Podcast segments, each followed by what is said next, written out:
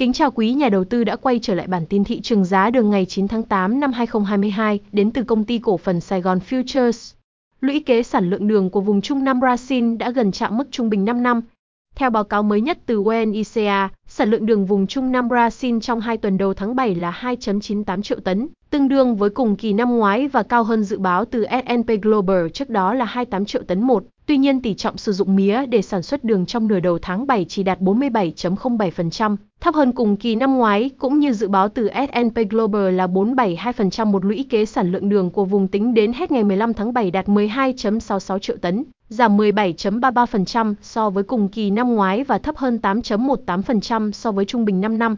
Sản lượng đường của vùng Trung Nam Brazil tăng cao trong những tuần gần đây so với mức sản lượng thấp kỷ lục ở đầu niên vụ cho thấy nhu cầu đối với ethanol, sản phẩm thứ hai có thể sản xuất từ mía đường đang giảm sút, nhất là trong bối cảnh giá xăng nội địa của Brazil đang liên tục giảm. Cụ thể, ngày 29 tháng 7, Petrobras lại tiếp tục hạ giá xăng xuất xưởng tại các nhà máy lọc dầu của mình thêm 0.15 USD lít sau mức giảm 0.72 USD trên lít trước đó.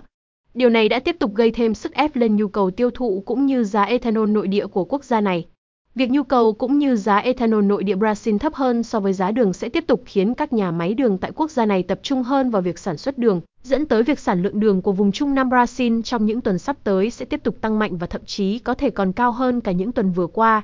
Xuất khẩu của Brazil tăng mạnh trong tháng 7. Theo dữ liệu mới nhất từ Hải quan Brazil, xuất khẩu đường của quốc gia này trong tháng 7 đạt 2.87 triệu tấn, tăng 0.55 triệu tấn tương đương 23.7% so với tháng trước và cao hơn 0.4 triệu tấn, tương đương 16.2% so với cùng kỳ năm ngoái. Con số này cũng cao hơn 0.33 triệu tấn tương đương 13% so với mức trung bình 5 năm trở lại đây. Tính từ đầu niên vụ 2022 trên 23 đến nay từ tháng 4 năm 2022, lũy kế xuất khẩu đường của Brazil đạt 8.1 triệu tấn, bằng với mức trung bình năm nay nhưng thấp hơn 1.38 triệu tấn, tương đương 14.6% so với cùng kỳ năm ngoái. Việc xuất khẩu của Brazil tăng mạnh trong tháng 7 cho thấy hai vấn đề.